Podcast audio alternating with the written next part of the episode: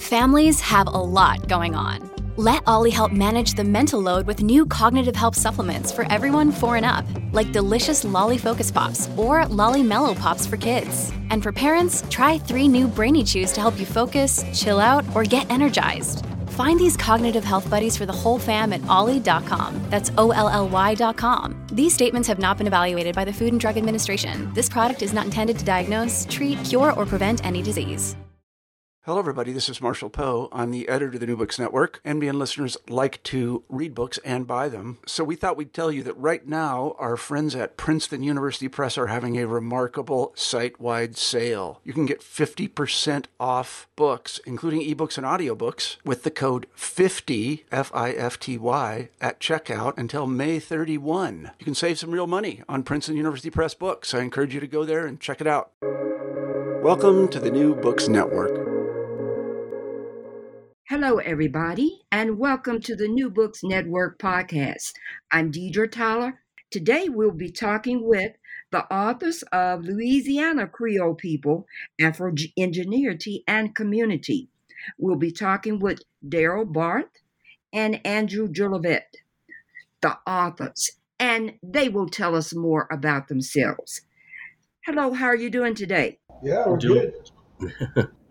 Doing well, Darryl. Do you want to do you want to start? I, I I do want to just mention our our other co-author, Rain Prud'homme-Cranford, uh, who uh, uh, sends her regrets that she has some family things. She can't join us today, but uh, was really instrumental in this work, and she's a brilliant um, literary scholar and a scholar of you know many different fields. But um, this book would not be possible without her. So definitely want to make sure we mention our our, our co-editor here. Yeah, for sure. I was just saying before uh, we went on the air that really uh, this probably wouldn't have happened if it weren't for rain. To to be quite frank, um, you know, we a few years ago we were all involved together in uh, putting together a journal of Louisiana Creole Studies, and you know, between that time that we came up with that idea and now, you know, Rain moved uh, up to, to Calgary. Andrew moved from San Francisco to San Diego, and I moved from uh, Amsterdam to, to New York. So I mean, you know, we the, there's been a whole lot of twists and turns. But you know, if it weren't for for Rain saying, you know what, we put all of this effort in, we might as well publish it as a book. Uh, it probably wouldn't have occurred to me. So uh, props definitely go up to, to our cousin in Calgary. Yeah, and just for the brief intro, I mean, Rain's an assistant professor of English and International Indigenous Studies at the University of Calgary. Um, Darryl, you're over at what history at Dartmouth, right? And uh, I'm at the University of California, San Diego, in the Ethnic Studies department. Tell the audience how you guys are all connected. Darryl, I think you should tell this story, and it's how we open the book. well, um, you know, I- I'll, I'll say this that anywhere that you have a, a group of people uh, with transgenerational connections in a in a uh, on, on in a specific land base, uh, the way that Louisiana Creole people are, uh, eventually what you find is is that you know after a few centuries those people are pretty much all related to one another whether or not it's uh, by blood or marriage or both. And you know rain andrew and i all met i don't know probably at least 10 years ago now 12 years ago now. It had to be 12 it had to be longer 2008 2009 sometime around then um, but you know we met in online forums talking about louisiana creole history and louisiana creole people and you know any creole person who's listening to this right now will recognize the familiarity of this story it doesn't take long for creole people to be in one room together before they start asking each other you know well, wh- wh- what was your mama's name, and and who are your people? Who's your who's your who's your people? And you know, every Creole person has the same sort of response. They'll start rattling off family names, until eventually you hit a point where people go, oh, okay, so yeah, I'm related to them. So that Andrew and I are related. We are cousins. We are both descendants of the Guidrys. Uh, Rain and I are related. We are both descendants of Metoyers from Cane River. And Andrew and Rain are related.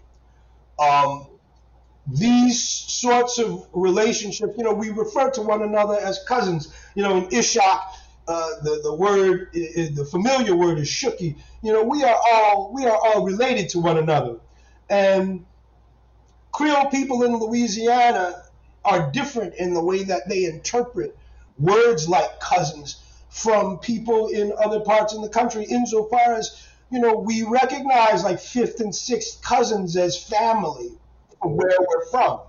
And you know that's a thing that's actually that's an indigenous thing. That Indians do, Amerindian people do that, um, and that is a, a cultural uh, inheritance that we have from that experience of uh, people who are descendants of settlers who indigenized themselves, who intermarried with the people of the land and became part of it.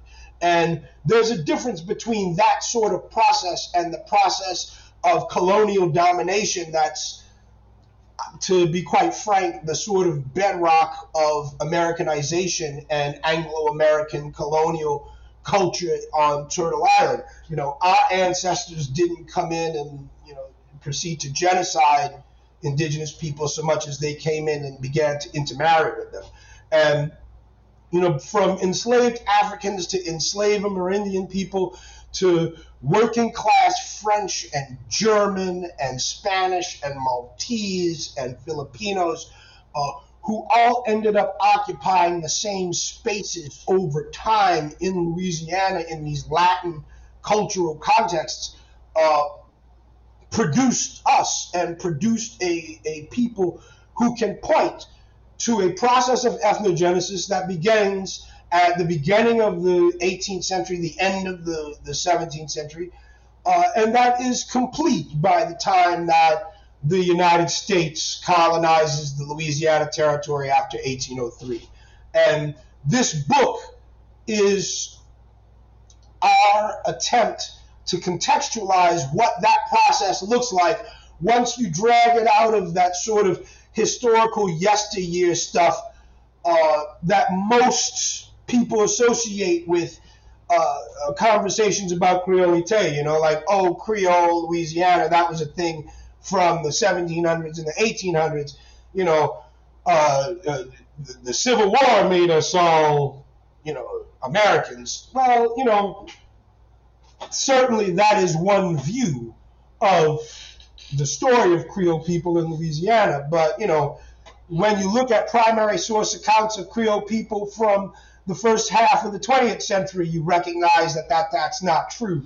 And that Creole people in Louisiana, in particular New Orleans, where I'm from, uh, had, a, had a very strong Creole identity that was uh, intimately connected to a linguistic heritage uh, that was forcibly suppressed through processes of Americanization that include English language only education and the imposition of Anglo American racial paradigms, that is, the sort of stark contrast between black people and white people, uh, that never really existed under Latin regimes in Louisiana because it just couldn't. Uh, now, that's my perspective, and I offer the perspective of the historian. Uh, I think what's good about this book in particular is that the three editors of the book represent three very distinct sort of vantages uh, of scholarly discourse. I'm a historian, but Andrew is a sociologist and a cultural theorist. And what that means is that his view on these processes is going to be different from mine. If anything, Andrew provides I think, the sort of theoretical frameworks that I use for my historical analysis. Uh, whereas Rain, as a literary theorist, uh, I think, you know, first of all, the notion of the dialogue between scholarly and academic sources and community sources was all Rain's idea. Uh, and that's well, not all Rain's idea. It was Andrew's idea too. But you know, Rain's notion that what Rain brings to the table is the notion that these cultural expressions are not historical artifacts. These cultural expressions are living and breathing and everyday contemporary uh, uh, articles of cultural production. You know, we didn't go anywhere. We still exist, and we're still creating Creole art, and we're still creating Creole ideas. And this is all despite the fact that we were colonized by Americans that would prefer that we not exist as indigenous people, that prefer that we did not exist as Creole people, uh, because integral to that process of Americanization is a historical paradigm of white Anglo domination.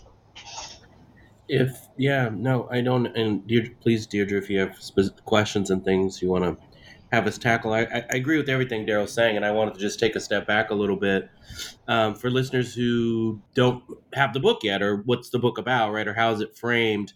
Um, just you know, just the title, I would start there, and I think Darryl's sharing the story of you know, when I first started doing research, uh, um, you know, for my doctoral dissertation, it was on Louisiana Creoles. One thing I always knew, right? So, um, as growing up Creole, my father's Creole, my mom's um, African American uh, mix, and one thing I always knew is that people have this a couple things, right? The first thing they'll tell you if you say you're Creole is they imagine um, French speaking black folks, right? So it's a very simplistic kind of view, or bourgeoisie or passing, all these kind of racial kind of tropes that are, um, you know, kind of old. There's some truth to some things, but they're also a little bit old. But I think to build on what Darryl was saying, the the, our, the book is about a response. I think, um, and, and, to two works that were done before, Sybil Kein's book, uh, which was an anthology called Creole um, Legacy. Um, and, or yeah, I think it was Creole Legacy. Uh, and so Kein's book was an interesting one, but it didn't really engage back with the community. Um, we're also, I think, building off of a Native American Studies book, Reasoning Together, where there were community responses. But the title, Peoplehood, this is what Darryl's referring to. So when we think about like French and Spanish being there, the historical context, all throughout that period, but to this very moment and day when people do what we did and figure out how we're related. In fact, I'm closer, as Darryl was mentioning, to some of my probably fourth, fifth. We don't even say that, right? I mean, we're, they're just cousins. Um, and you know, if they're older than you, they're your aunt or your uncle. They're not even your cousin anymore, right? Um, but peoplehood is what ties this whole book together. Some might say sovereignty or self determination a peoplehood is how do we see or peoplehood matrix is what we talk about in the book is we want to blow up that idea of creoles as these black white people are living in this binary so that's where the afro indigeneity right people of african descent are indigenous in a different context, not in the Americas, people of American Indian, you know, backgrounds are also indigenous. We want to talk about the full complexity of the Creole experience and not just in a historic context, but we also want to talk about it in that contemporary context. And the book is divided into um, you know, four sections to really speak to that. And in each section, there's a chapter written by an academic followed by one or two community responses to what's been written. Um, the first section is Sacred Histories from Kinship to Cultural Resurgences. Uh, the second section is Landscapes from Homelands to Food and Health. Such an important thing to, you know, as someone who's done a lot of work in, around critical mixed race studies too, for people who come from like multi generational mixed backgrounds, um, like pretty much most Latino people, like Creole people, like most American Indian people, even at this point.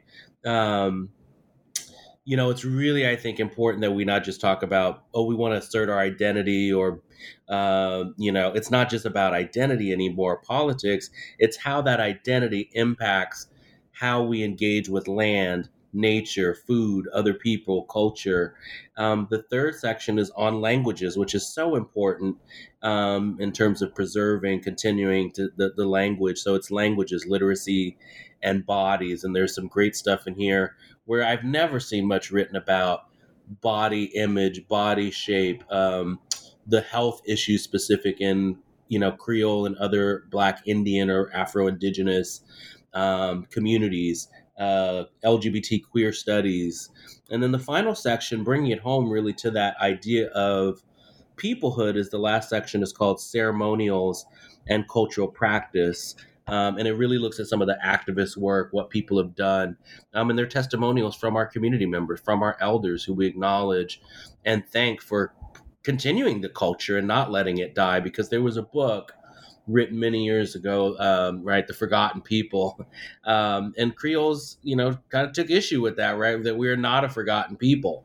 Um, and I think this book is a response in some ways to a new generation of you know creole people who are refusing binary representations of who they are um, for a sort of more complex nuanced um, you know really engagement with all of, of, of their varied our varied experiences now how is this book similar or different from the popular book reasoning together mm.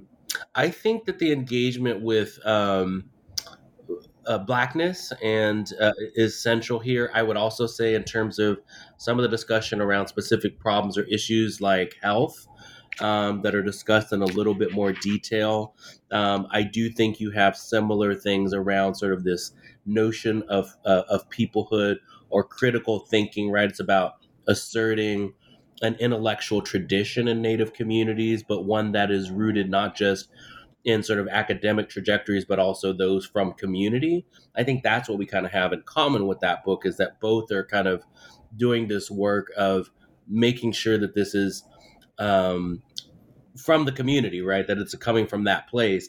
I think again, though, what is different uh, is is really definitely this focus on looking at how has Afro indigeneity itself as a category, um, both historically and in the present and culturally, linguistically, and, and otherwise. Um, how has that um, impacted uh, Louisiana Creole people and their and, and our work um, to be recognized as a people, right? Um, so I, I, that, that's what I would I would say. Tell us more about those communities. You talk about Cane River. You hmm. talk mm. about Lake Charles. Tell us about what you found in the various communities. Hmm. Um, well, as Darryl I think, was mentioning a little bit about, uh, you know, uh, New Orleans and some other um, places. I think what's powerful is that we have to remember, and this was something I talked about in a book I wrote many, many years ago on Louisiana Creoles, from that dissertation that I refer to, um, focused on Native American identity, Louisiana Creoles, uh, mixed race identity, and cultural recovery.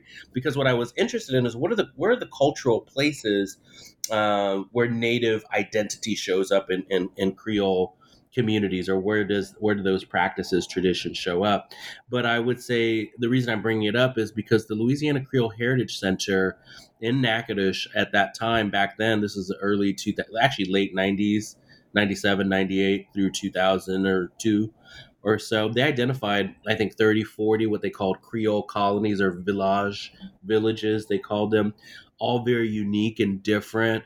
Um, I think that, uh, like architecture, for example, if you think about New Orleans, we will immediately notice the architectural structures, uh, the French and Spanish influences there, um, as well as African influence um, in some ways as well, I would say. And then when you look to places in the Southwest, like Opelousas, where my family's from, or Bayou Mallette, um, or you go a little bit north, right, up into Cane River and Natchitoches. These communities, I think, what they have in common was often religion, not all, you know, but religion does play a, a key role in that. But I think it's this sense of peoplehood is what connects every one of those Creole communities and villages. It's um, meeting after Sunday and you know going and hanging out with your cousins or uh, you know going to your you know your mama's house or your nan's house. Um, those sort of kind of common threads, right? And so uh, I think those connections to land. But what I also want to say is what we also recognize is that it's not just those communities in Louisiana; it's a diaspora, right? We know historically how many Creoles actually left Louisiana because of Americanization that was coming, right? That Darryl talked about earlier. So many went. We we've heard a bit about Haitian and Dominican folks move coming into New Orleans, but we also or into Louisiana, but not so much about Creoles leaving and going into places like southern Mexico, Veracruz, Tampico, and right and but also that Creoles And are all over now. What's that? And, and going back to Haiti. Yeah, absolutely. And so, and they're all over now, right? Where Darryl's at, in New York, uh, you know, it's been a place. Not uh, Chicago has been huge, where Creoles relocated. Certainly, California um, is another place. So we are the Creole people are everywhere, and people. What I've noticed and learned over time, and I think the book talks about too, to a, a certain extent, people carry that with them. They carry those stories. They carry that memory. I love that Darryl started with how we talk about the cousin thing, and it doesn't matter how far, because I can go to some state, never have met this person. They're, you know, who knows, maybe a fifth, sixth cousin. You would think it was my sibling or something, and I haven't seen them in forever, and they're cooking, or that people carry with them this cultural um, ethic, if you will, or sense of community um, that is undying. It's undying. Yeah, you well, I just wanted to say, you know, p- part of that connectivity that Andrew's talking about historically is the result of, you know, 150 years worth of endogamous marriage, you know, culturally endogamous, you know, where Creole people only really married other Creole people, and sometimes you just had to leave your community to go somewhere else to find you know, someone to marry from another community. So what you end up with is, for example, you know, New Orleans is this sort of urban center, right? But people from New Orleans would go and, and, and marry people from Bayou Teche, from would marry people from New Iberia, would marry people from Natchitoches, and and vice versa. You know, you would have people from all of these uh, communities in northern Louisiana, southwest Louisiana, who would meet people from New Orleans, and then would leave the city to to to go out and live on the, the, the bayou or the prairie. So that what you ended up with was a consistent cultural expression, regardless of where you were. You know, there's this sort of Creole triangle that's the Teche, New Orleans, in Louisiana, right? that's the Teche, New Orleans, and, and Natchitoches, where you have people who are participating concurrently in this process of cultural production that goes, you know, on for well, that's still going on right now. You know, one really good uh, article, uh, uh, essay in that book is about the production of filé.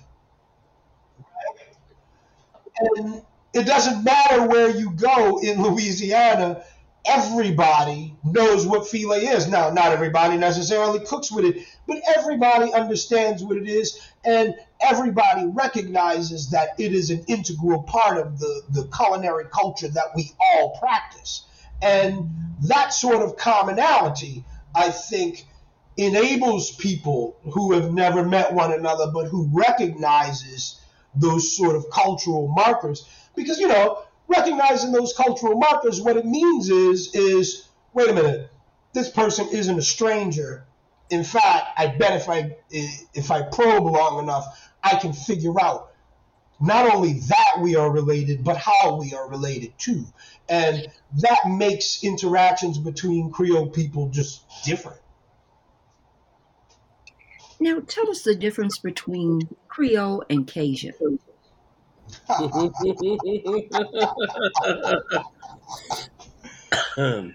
cajuns are creole acadians I like that. Do- do- Should we? You want to give a little more background? more background why we're probably laughing. I mean, uh, I mean, I think you're. right. I mean, absolutely. fight over this man What's that? people fight over this No, abs- no, absolutely. No, I hear you. It's interesting. I mean, I'll just jump in here, and Darryl, you know, definitely jump back in. I mean, a really good friend, colleague of ours, Christophe um, Landry, has written and talked a lot about this. And I think the reason, uh, let's see, you said they're Acadian Creoles or Cajun Creoles. How did you put it, Darryl? creole acadians Creole Acadians. So I think what it is is, you know, uh, Christophe's work really speaks to this very well. And he talks about how, particularly during the 1970s, some say even earlier, a little bit earlier, but especially in the 70s and the 80s, at the sort of this height, um, there was a Cajunization process in Louisiana where everything was made Cajun and popular and commercialized, so that when people think about Louisiana, they're like, "Oh, I love them that Cajun food and dirty rice. Like we don't call it dirty rice, we call it rice dressing. Okay, like that became this sort of thing. But the Acadians, right, who left or were expelled, came from Nova Scotia. That's part of their story. Were exiled here. Christophe and others, we also would agree with that. They were they blended into an already existing culture. They intermarried with Creoles. Most of us, like Darryl said, we both are Guidrys or Giri, as my dad says. Um, they're originally Arcadian, right? Or Acadian, Acadian, right? That's how they uh, got to Cajun from the accent, Acadian, right? So, you know, they are our cousins. However, historically, was a fighting thing because Cajuns were mostly in rural areas. They were seen to, quite simply put, my dad used to say, because people would say, "Oh, you're a Cajun. Oh, you're a Cajun. You're from Louisiana." He's like, I won't cuss on the radio, but he he would cut he cussed, and he told them I no uh, effing Cajun. He said Cajuns is white folks and Creoles is black folks, and that was the generational way in which they lived. I mean, that was the context of how they talked about it, not knowing that many of the very Cajun people he was talking about were also were our relatives. Right? They were intermarried, ate similar foods, particularly in the rural um, places and Southwest places. Um, so it's a fight because I think Creoles were all, you know, the quote unquote, you know, more, um, you know, educated, um, things like that. So to be called a Cajun in some ways to Creoles, um, I think was a bit of an insult. I think that's evolving and changing now. But it's funny because Americanization did it continued to do its work after the purchase and you know at reconstruction into that 1970s 1980s period where people think louisiana and they're thinking about cajuns and not really sure you know uh, what that really is right? What are our popular cultural references to creoles beyonce?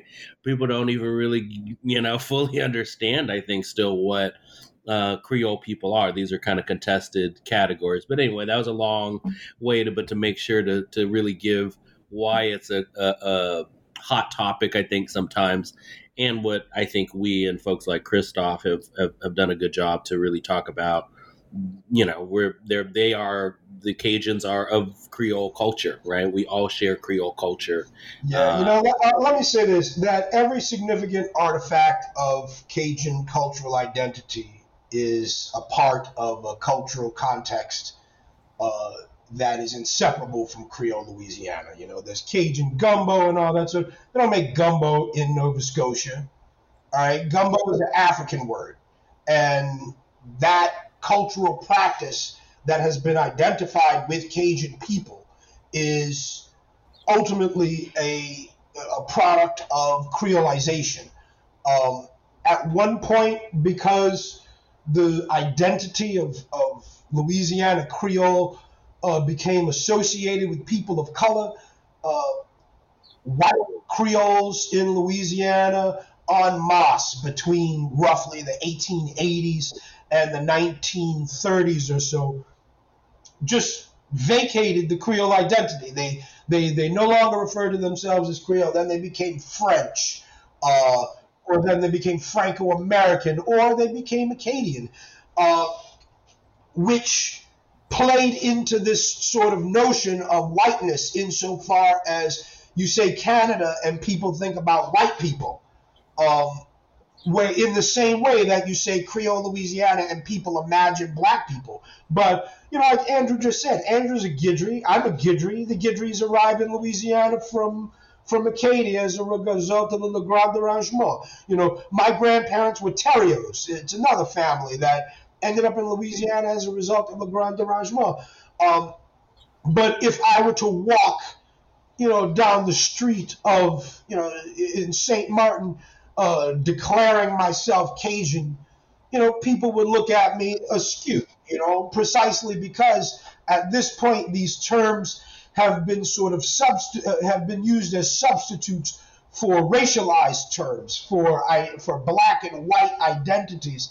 that, you know, that America demands be separate, but within the context of Latin Louisiana, we're never really separate. You know, white people practice Creole culture, black people practice Creole culture, indigenous people practiced Creole culture, and the descendants of all three of those groups, of which there were many, also practiced Creole culture.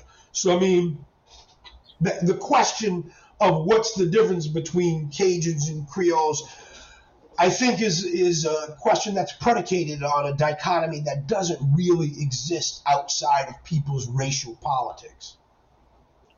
Now, tell us about Jim Crow, the anti blackness, and the anti Indian racism in Louisiana, and how this was an attempt to really destroy the communities. Mm. Well, Jim Crow is an extension of a larger process of colonial violence, isn't it? Uh, the the imposition of white supremacy uh, happens as soon as Europeans set foot on on native soil. Uh, Jim Crow was just a, a reiteration of that same colonial agenda, updated for uh, a post civil rights amendment uh, uh, reality that happens after the, the Civil War. Uh, creating a, a group of people, that is, colored people, who could be legally discriminated against served the interests of white oligarchs just as much as uh, category categorical disenfranchisement of anyone who wasn't white served their interests prior to the Civil War. So I mean, it's just all colonial. It's, just all colonial racism and, and garbage. And I, just to piggyback and add on to it, I mean, I think that continuing kind of colonial legacy, right, is about uh, has always been about a displacement, a dispossession of indigenous people, about a um, virulent sort of violence against black and native women's bodies, right? And we know in Louisiana, Creole women were central as were actually many, you know, African um, and American Indian women, uh, you know, who maybe were not, you know, earlier on, who were the sort of matriarchs of, of, of various families, that they held these things together. But that anti-blackness, that anti-indigeneity, can be seen because something that I talk about it as, as a bloodless genocide or a paper genocide, that we don't just erase Native people.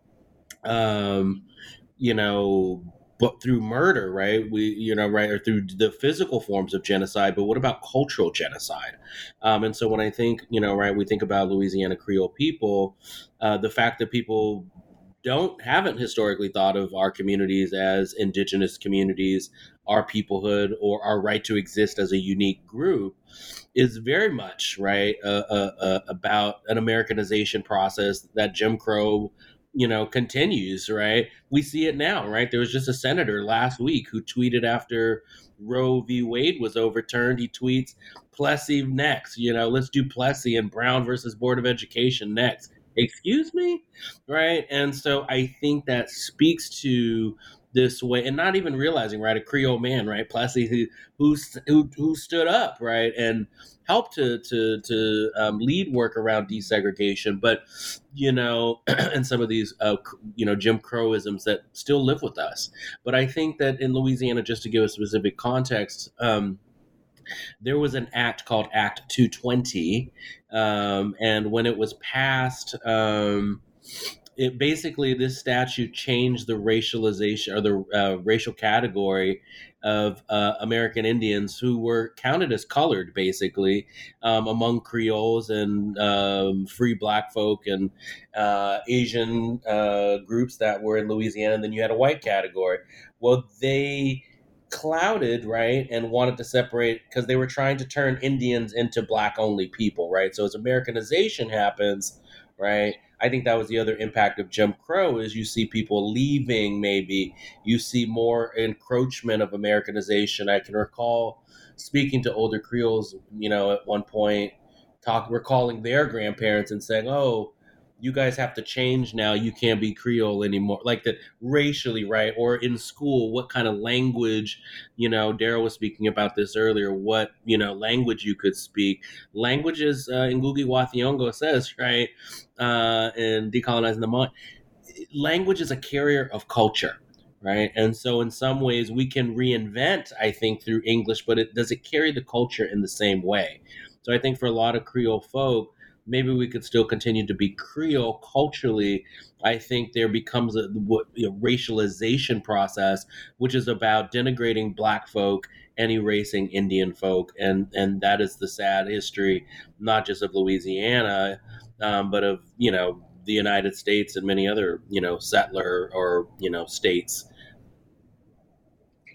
Now tell us about Mrs. Janet Colson and the Creole Heritage Center you uh, have a little chapter about her in your book. Yeah. Jana was like a mom, uh, or not like, was a mom to me. Uh, you know, when I first um, started doing research uh, back in the 90s and found out there was a Creole Heritage Center, I was like, whoa, wow, this is cool. I remember showing up, my cousins in Raywood, Texas, and Fontenots, um, who that's how Rain and I are connected, Fontenots and Prud'homme's. Um, some cousins drove me up to Natchitoches from Raywood, Texas, which is on that border to Lake Charles. Um, and I remember meeting Janet, and she was this amazing, dedicated elder who's now an ancestor who kept the culture going in many ways. So she, you know, helped create, she had a vision right? She says, I always quote her, she said, My daddy thought Louisiana was heaven.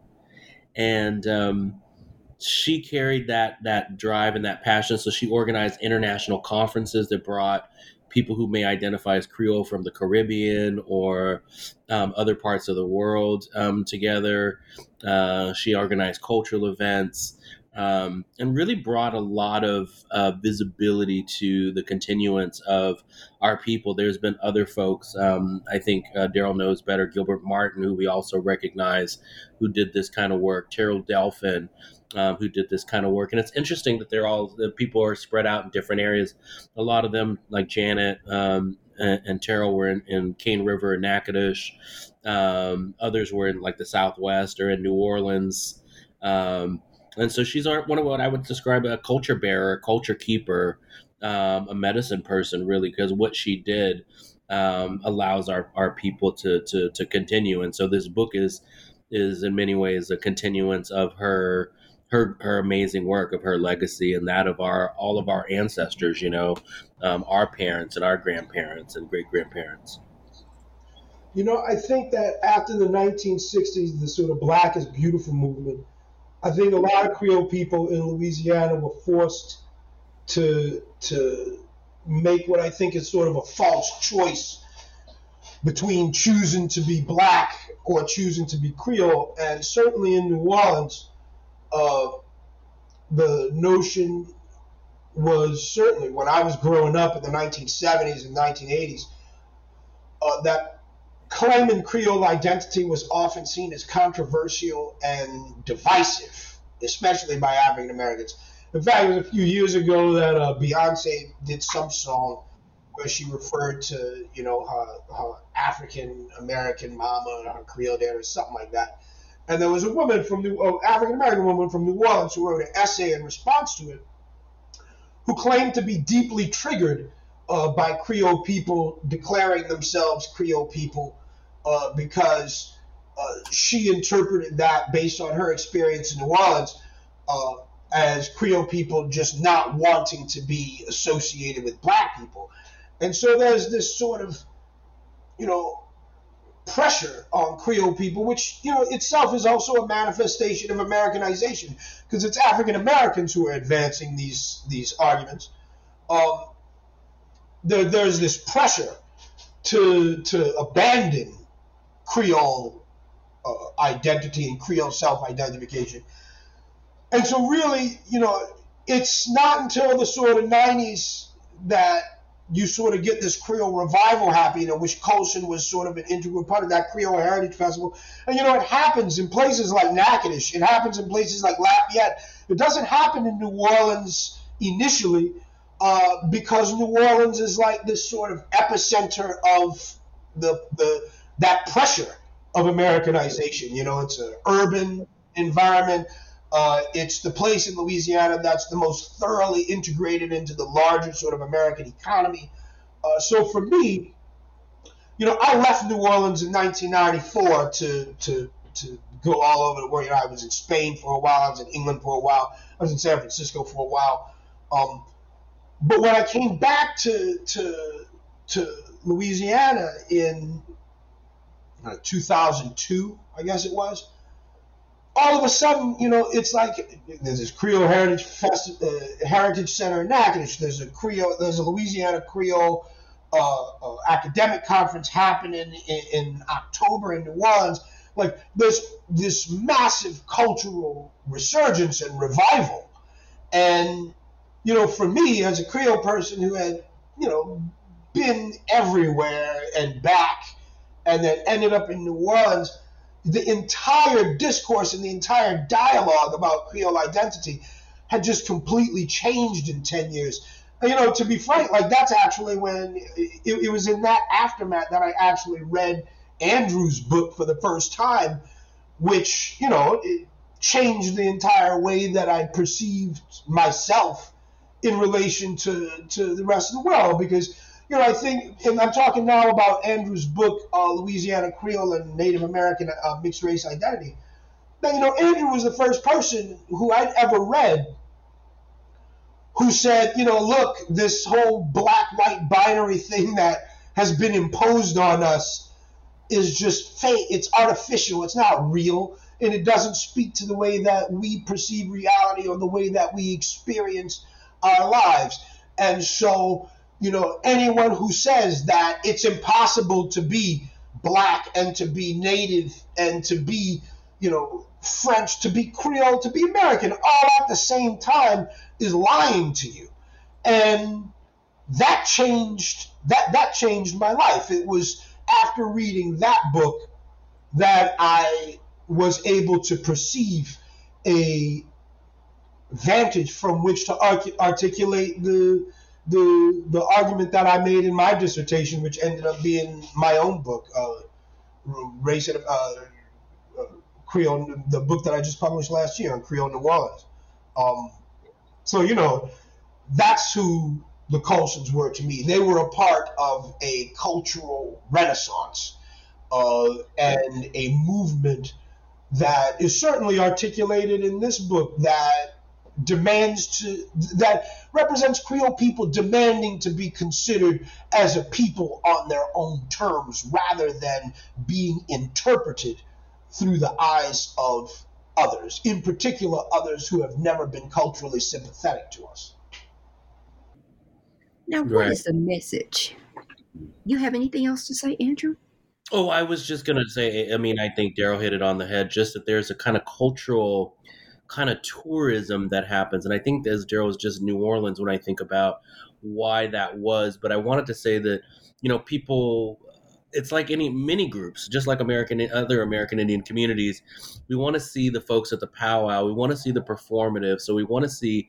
I was going to say music played a huge part. I think in the interest right in the '80s. Queen Ida, who uh, Queen Ida, who was touring you know, for example, or Boozoo Chavis, these folks who were touring all over the world in Europe, um, all over the U.S., brought some attention, but that's also simultaneously when this stuff was being branded as Cajun, and so it would be palatable in a particular way.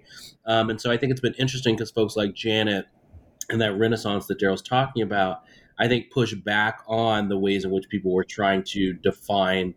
Um, you know, define who we are. So I just kind of wanted to throw that in that I think Zydeco played an interesting role too in um, the visibility of Louisiana, but then also, ironically, even though they were listening to Zydeco, not necessarily Cajun, it was a it was a combination. It was yet another formation of a mixture, right, of um, Creole sounds with, and I don't know if I'd even say there actually were Cajun sounds. People say that was Cajun. It was really French and fiddle music was the influence, um, and the rest is all Creole, you know. So, um, but anyway, I, I think that was also important to, to just add.